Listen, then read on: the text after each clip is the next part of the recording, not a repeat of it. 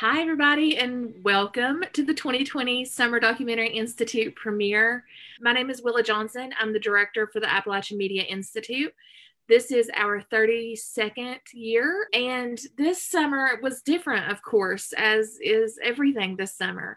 But the history of Appalachian Media Institute is that we are part of Apple Shop. We are part of documenting what it looks like to live in Appalachia. And when things began to shift this summer or in the spring, we realized that we weren't going to be able to meet in person.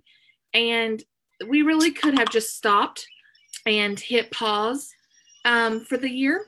But what we decided to do was to capture this. This is a moment worth documenting. This is a moment worth capturing. We also wanted to make sure that we were able to keep our talented young people with the resources they needed to be producing and sharing these stories. And we believed in their skill and knew their ability to do this. And as I've said before, there's not a lot of folks who can come in and document what it looks like in a rural community right now. And the folks that are here producing and telling the stories are maxed out. It's a really challenging time to be able to capture interviews, capture stories, broadcast them to the world, in rural America. And so the ability to do that here just presented an opportunity for us to hire these 7 amazing young people to do that storytelling for us. So that is how we got to a virtual Summer Documentary Institute and shifted gears from video documentary storytelling to audio. We were incredibly lucky that the stars aligned and we were able to bring in a guest educator for the summer. And I'm going to turn that over to Benny Becker now, who was our amazing educator this summer and really led the way in helping make tonight and these stories possible. So thank you. Thank you, Willa. Thank you, world. And thank you to these producers. I just want to take a second, and wherever you are, could we all just give a round of applause? That includes you all. You should applaud each other too, please. They deserve all the praise. I mean, yeah, like Willa said, these are some times and they did some work. I mean, those stories, you heard them. They speak for themselves. But this part is to hear a little bit from the producers about their work. And I'm gonna ask everyone to introduce themselves. And I thought one fun thing would maybe just be to share one thing, anything that surprised you this summer, whether that was in the process of learning or of making your piece. So if you wouldn't mind starting us off, Madison. Hello, I'm Madison Buchanan. I'm 19 years old, live in Morehead. My piece was prepaid, call for help, prisons in a pandemic. I learned a lot of surprising things, actually. Jacob, the man that I interviewed, was amazing, and he told me crazy things from an insight because he's living in prison in a pandemic. Something that was really crazy to me was that he told me that when the pandemic first outbreak, what they were using for masks were like the cups for bras. Like they just took those and were using those and they weren't given any more. That was something that I was like, wow, that's pretty crazy. My name is Hannah Adams. I'm 21 years old and I produce foster care in a pandemic world. And I think the most surprising thing that happened to me this summer is just how effortlessly this summer went. At the beginning of the summer, I think we were all a little hesitant, all a little worried about how it exactly was going to work out being all virtual. But I think because we all know each other, we've all worked together before, we were able to very easily produce media like we always have been. And I think we shall be very proud of the outcome of our pieces. I'm Alyssa Hilton. I'm the producer of Canceled Culture. One thing that surprised me is the fact that I could create an entire radio piece from my bedroom. Like, I didn't know how easy that would be. I thought it would be really hard at first, but it turned out to be very easy to do with the help of our lovely Benny. So, yeah. My name is Nicole. I'm 19. I produced 608 college students in a pandemic. And one thing I learned was I had a set thing for what I wanted to do, and I really wanted to do it, but I learned that even if I have to change my topic and rework some things, it can still work out and it can turn out really great. So I'm Jamie Shepherd, I'm 17, and I live in the Perry County area, and I made Behind Closed Doors During Quarantine. And one thing that I found surprising with making my piece is how there's always two sides to something. And all the help we've been getting financially during quarantine with the stimulus checks, and how that has a positive and a negative, and really how things are just better and worse for people. It's just very different to know the inside of people. I'm Sean Hall. I'm 20 years old. I made two branches, sports versus the pandemic. I think the big thing that I've learned over this summer is how much it's kind of changed sports and changed people in general. Like at soccer, they said that they could only use one ball each, and then like they all had to stay 6 feet apart, and they're not allowed to touch the same ball as other people. And I went to record their audio for the documentary, and when I went to their practice, I had to get up there at 7 o'clock in the morning. I had a face mask, I had gloves on. They checked my temperature before I got on the field, and I stayed 6 feet apart from everyone. So it's just a different experience, and way different from the way it was when I was playing. My name is Ivy Infus. I'm 18. I'm the producer of Symptom of Slavery, Racism in Healthcare During the Pandemic. And one thing that I think was surprising was finding out just how obvious that some things are that we just tend to ignore, like how obvious racism is in healthcare, but a lot of people don't even notice it. And another thing I think like Hannah and Alyssa mentioned earlier was how easy it was, I guess, because we all knew each other and we all were kind of familiar with what we were doing, but I was worried about how easy this would be and how much we would actually get to do, but it was a really good experience. Thank you all for sharing and introducing yourselves and for sharing your beautiful work with us. I have another question to go around with, if that's cool with everyone. So I'm curious if you could each maybe share one part of the process that took a lot of work for you, that you think people might not realize was something, is a piece of what it takes to make something like this. Okay, so my piece, Prepaid Call for Help, the guy that I interviewed, the recording was an hour long, and everything that he said was amazing, and I wanted to use everything. And then I actually interviewed another person, and that interview was 30 minutes long, and I ended up not even getting to use that interview. And I wanted to cut down my piece to be sort of short so it could maybe reach further and more people could hear about it and learn about it. And so it took me a really long time to figure out how I was going to condense a 1 hour amazing interview, like with all kinds of insight, into like 5 minutes. And then I finally got the idea of using the email that he reads. But when I first talked to him, when I was recording the email, the phone cut out because they cut his phone call off because he was trying to tell me things that they didn't want me to know, I guess. And so I had to call him back and have him re-record it a couple times and piece it all together and make it flow where it didn't sound choppy, because that conversation did happen, but I had to like almost reconstruct it because it got cut out the first time. So it took a lot of work and a lot of time, but I'm happy with it. So I had a similar issue to Madison in that my story is complex and in-depth, and that's just because the foster care system is complex and in-depth. There's so many different people involved, from social workers to foster parents to biological families, and of course foster children themselves. And I wanted to try my best to include as many of those voices and perspectives as I can and hit on as many topics as possible.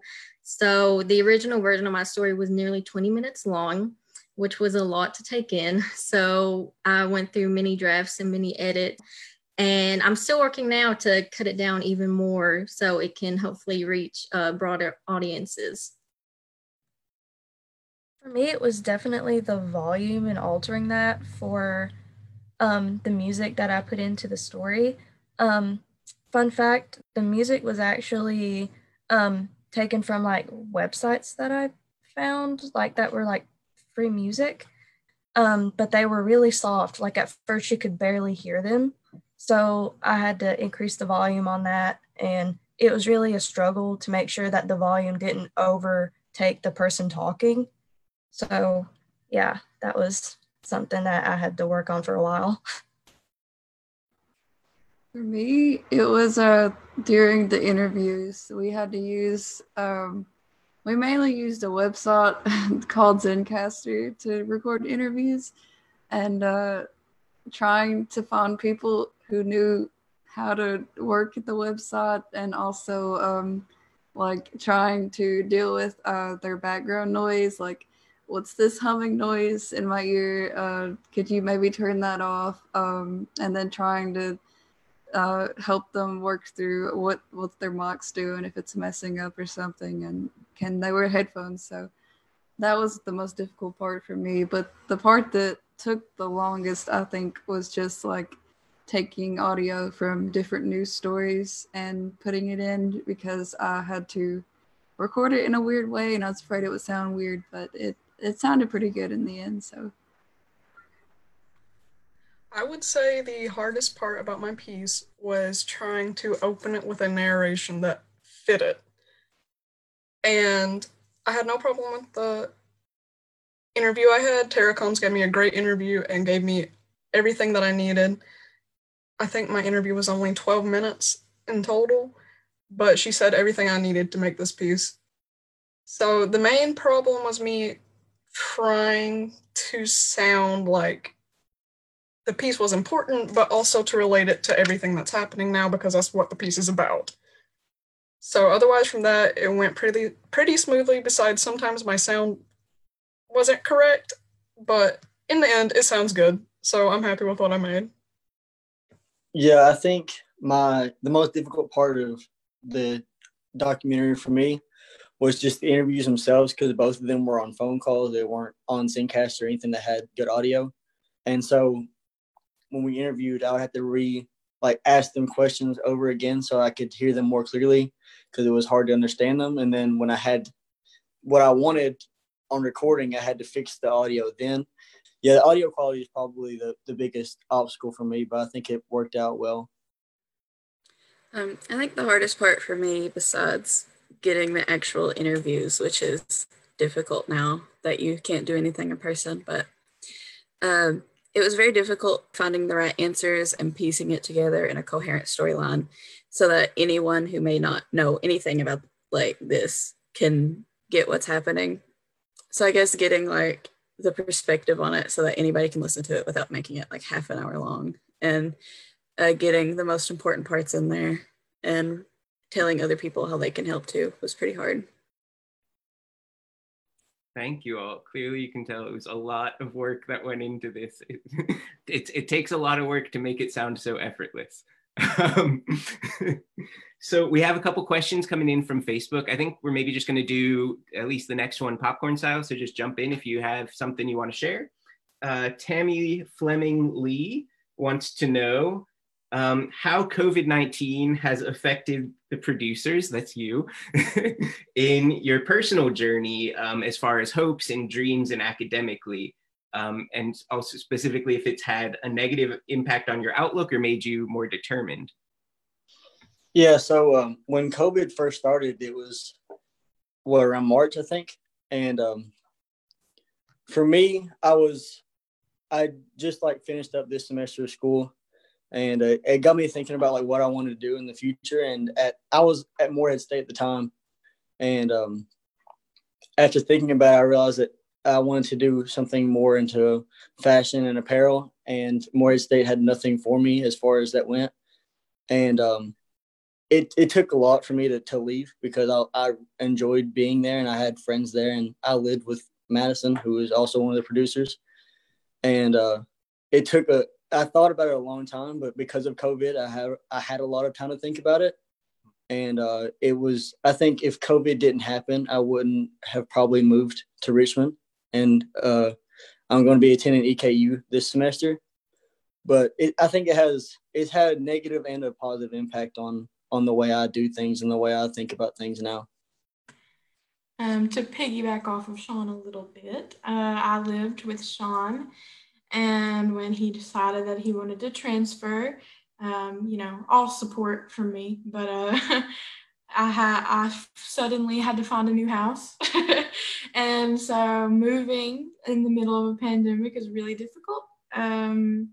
And it's been pretty stressful to find a decent place. And then I contemplated transferring colleges, and I almost did. And then it was really confusing time. But then I decided not to transfer. So now I'm still here, and I finally found a place. And it's super difficult to get all of that organized in a short period of time, and also when you shouldn't really be going outside. Like when I would go and tour apartments, it would be like only one person could go in at a time. So like my parents couldn't come in there with me. I need my parents to look at apartments with me. So, and then a lot of them wouldn't, like no one would take you on a tour. Like you just had to go in there and look, and it was super complicated, but it ended up working out. So determined and negatives.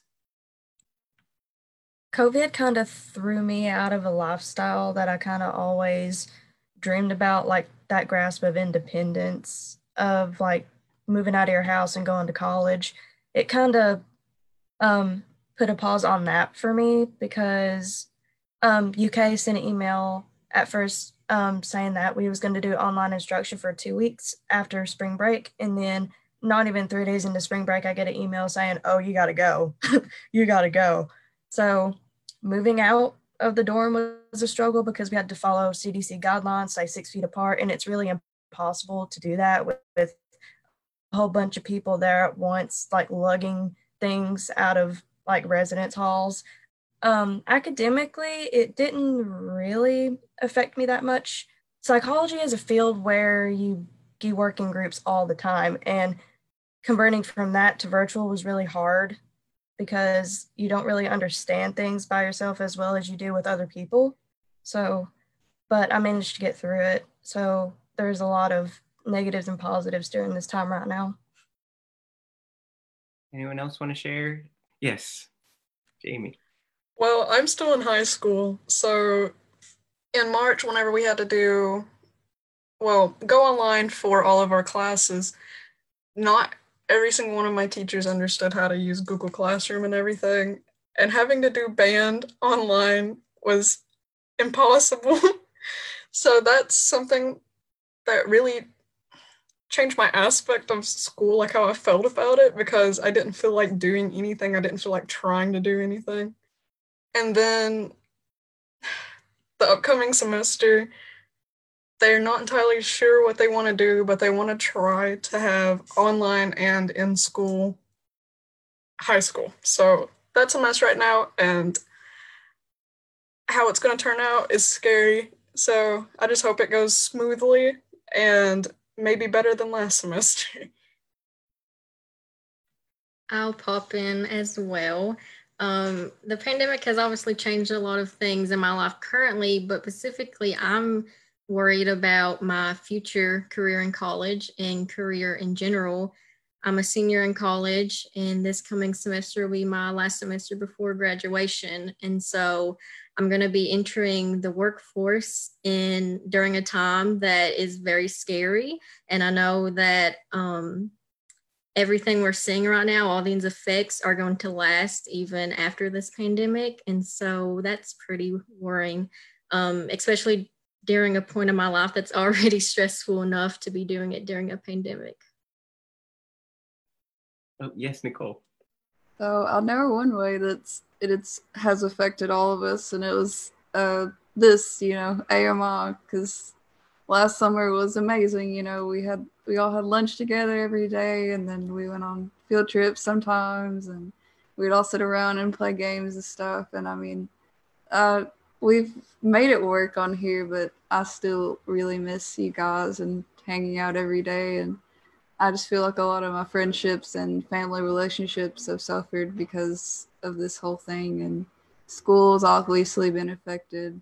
And I think it's just made us all more determined to make our pieces perfect for this, and I think it's helped us overall. Thank you for sharing. Thank you, all of you. And thank you, Facebook world, for questions. We have another question on Facebook for whoever wants to chime in, which is a question about the difference between audio and video. So all of you all were, for those who don't know, this crew is a returning group who last year were working on documentary film with AMI. So does anyone want to share anything about how you've had to think differently for audio storytelling compared to film? So video is in a lot of ways a little bit more difficult because you have to think about, like, if you cut a piece out, you have to make sure it doesn't look weird because it switches, and you have to, like, cover up cuts and things. You don't with audio. You can just cut out a piece of audio, and as long as you can make it sound sort of seamless, then that's okay. And you can't really tell, but it definitely is more challenging in some ways. I feel like it puts even more pressure on the audio needing to sound perfect. And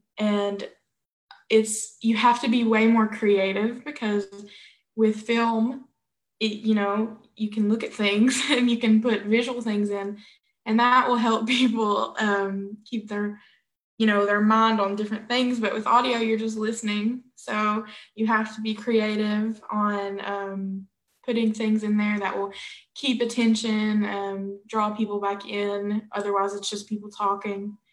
So that was something that I struggled with a little bit in my piece. And I was able to use the phone call stuff to make it sound pretty cool. So also there was a bunch of things that we got to play around with, even in not our final pieces, but in some other pieces we did, like working with pitch and working with, like, distortion and all kinds of things. So it's similar, but it's different. Both are good, but it definitely changes how you think. I think with video, there's probably more technical things to worry about, because you've got, like, all the things with the visual story about. You got the camera making sure that you sync the audio up, cutting shots and stuff. But with audio, you definitely, like Madison said, you have to be think more creatively, because you can't just, if you were just to listen to a movie, you wouldn't understand anything. If you were just to listen to other, like, visual arts, like just films and stuff, you wouldn't really get it. But with audio, you have to make sure that it makes sense without having to look at anything, without having to know anything, like, prior. Make sure that you set scenes and other things. And I think they're different in that way. They're both similar, but I feel like one person couldn't just do film and then think they know everything about audio, and you can't just do audio and think you know everything about film. I think personally for me, like they said, it's really different, because you have to be creative when you're doing audio, because people can't just see what you're doing. So, like, for me, doing a sports documentary, it'd be very easy to go and film their practice and just have that play as someone talks. But now I can't really do that. So I have to keep their attention by having the sound of them practicing while they're talking, or under the, like, in between spaces. That way it's kind of, you have some kind of thing going on besides people just saying words. Anyone else have anything they want to share about what's different? Yes, Jamie. I agree with everyone that with audio, you have to find ways to keep people's attention. And with video, it's a lot easier to do that. And along with having to keep people's attention, you have to make audio a lot shorter, or at least a lot more interesting than it can be if it has video with it. And that's a very hard thing to do. And that was probably one of the main challenges I think we all faced, was keeping people's attention, because you don't have something to look at. You can just listen to it. And it's a lot easier to click off of audio than it is just click off of video, because you can watch a video and just not even really pay attention to it, but you still know what it was about. But audio is just a lot different. All right. Unless anyone else has thoughts they want to share, I think maybe I have one last question we could all go around with. I'm curious, with the pieces that you all have made, what would your hope or your dream be for what people take away from it? Or even what would your dream be for what impact it could have more broadly? I think Madison? My goal, the idea is that some change will start to happen. I've worked with how life is in prison before, and I've always thought that it has been unjust, and now more than ever, I think take how bad it already is, and then add a pandemic into it, and you know. It is impossible to follow all the guidelines in a prison when you're all there all together and sharing a cell that is super small with like tons of people in it. And they're not even getting the basics. Like they're not getting like proper masks. They're not getting proper sanitation and stuff. People are allowed to just come in and out of their cells, people that have been affected, and it's sad to see, and it's scary for them, I know. And when I talked to Jacob, he expressed so many times how scary it was. He didn't feel safe. None of them felt safe.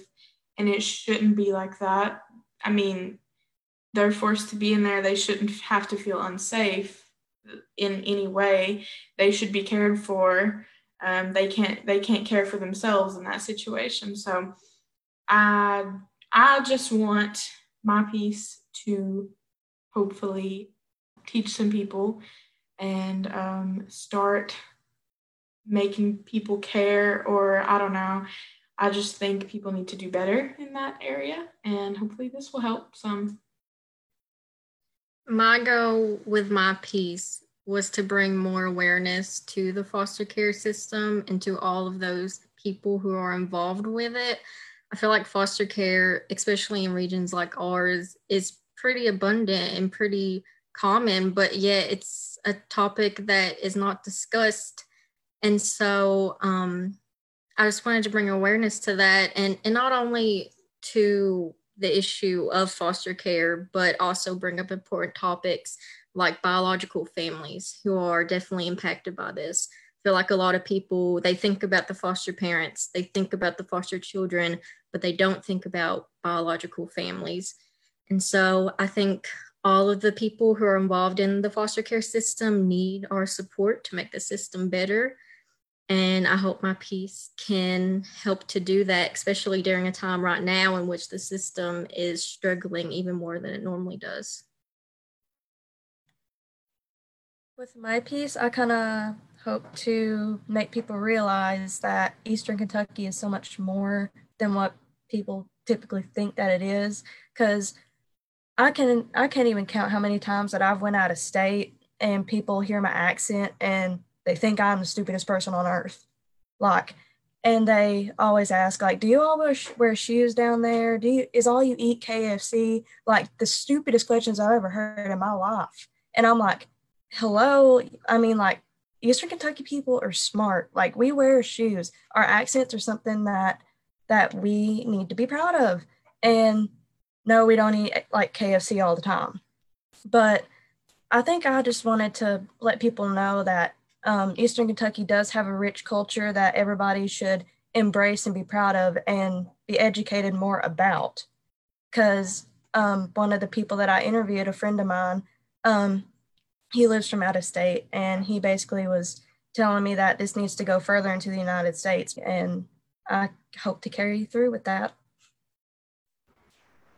With my piece, I mainly wanted to bring awareness to the situation that college students were facing, the the ones that did have jobs with the colleges, the work studies, are now unemployed. Some of them can't get unemployment or they're waiting on it, and having to move back with family when the family can be abusive or just not a good environment to do your online work.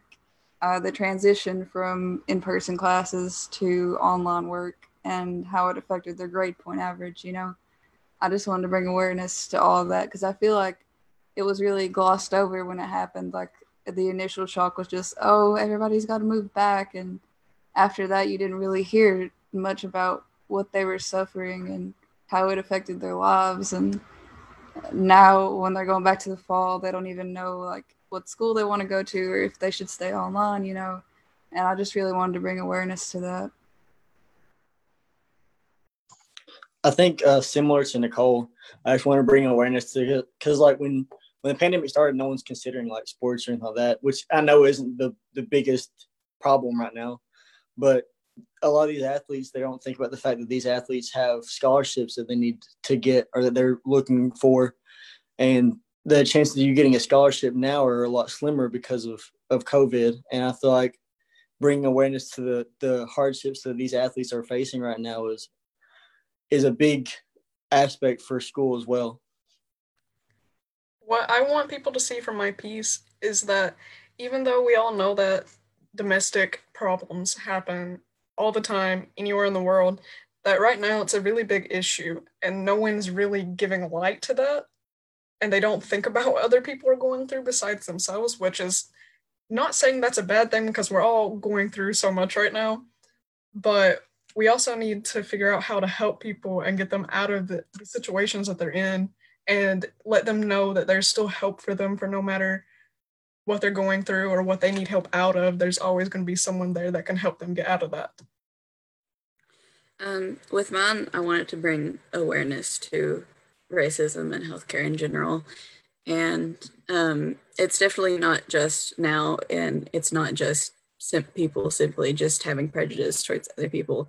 It goes way deeper into other issues that, like unemployment, housing, just so many things. It goes back decades. But I feel like a lot of people don't know that, and a lot of people don't understand that Black and brown people can't just go to a hospital and expect to be cared for.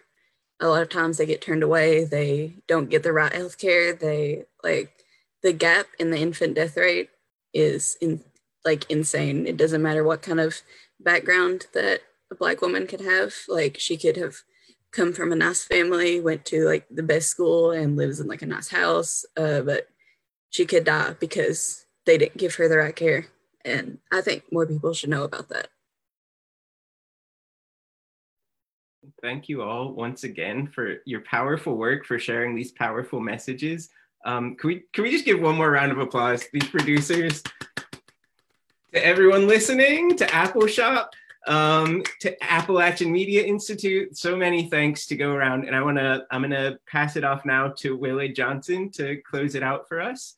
Yeah, thank you all so much. I've sent them several times that they've made me cry mom tears tonight.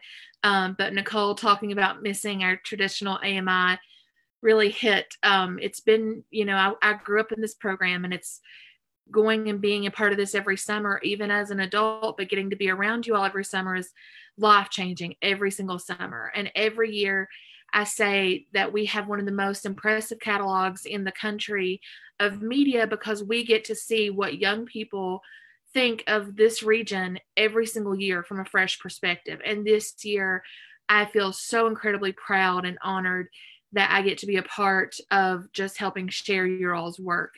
It's been truly incredible to listen to tonight and to see go out into the world.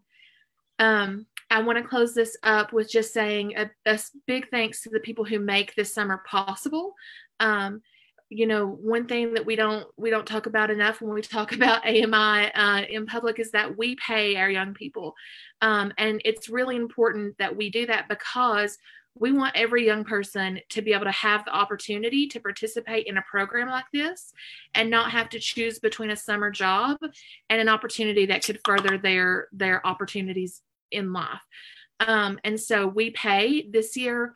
We also provided computers, recorders, all the gear needed, and offered as well money to help with internet bills so that young people had a chance to participate in this program.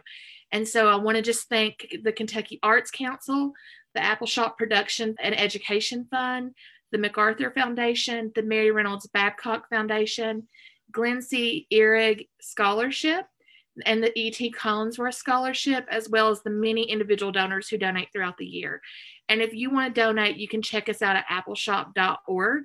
It's APPALSHOP, and there's a green support button there at the top, and you just designate to AMI. And I also just wanted to end with saying, I wish you all the best of luck and look forward to how we can support you moving forward.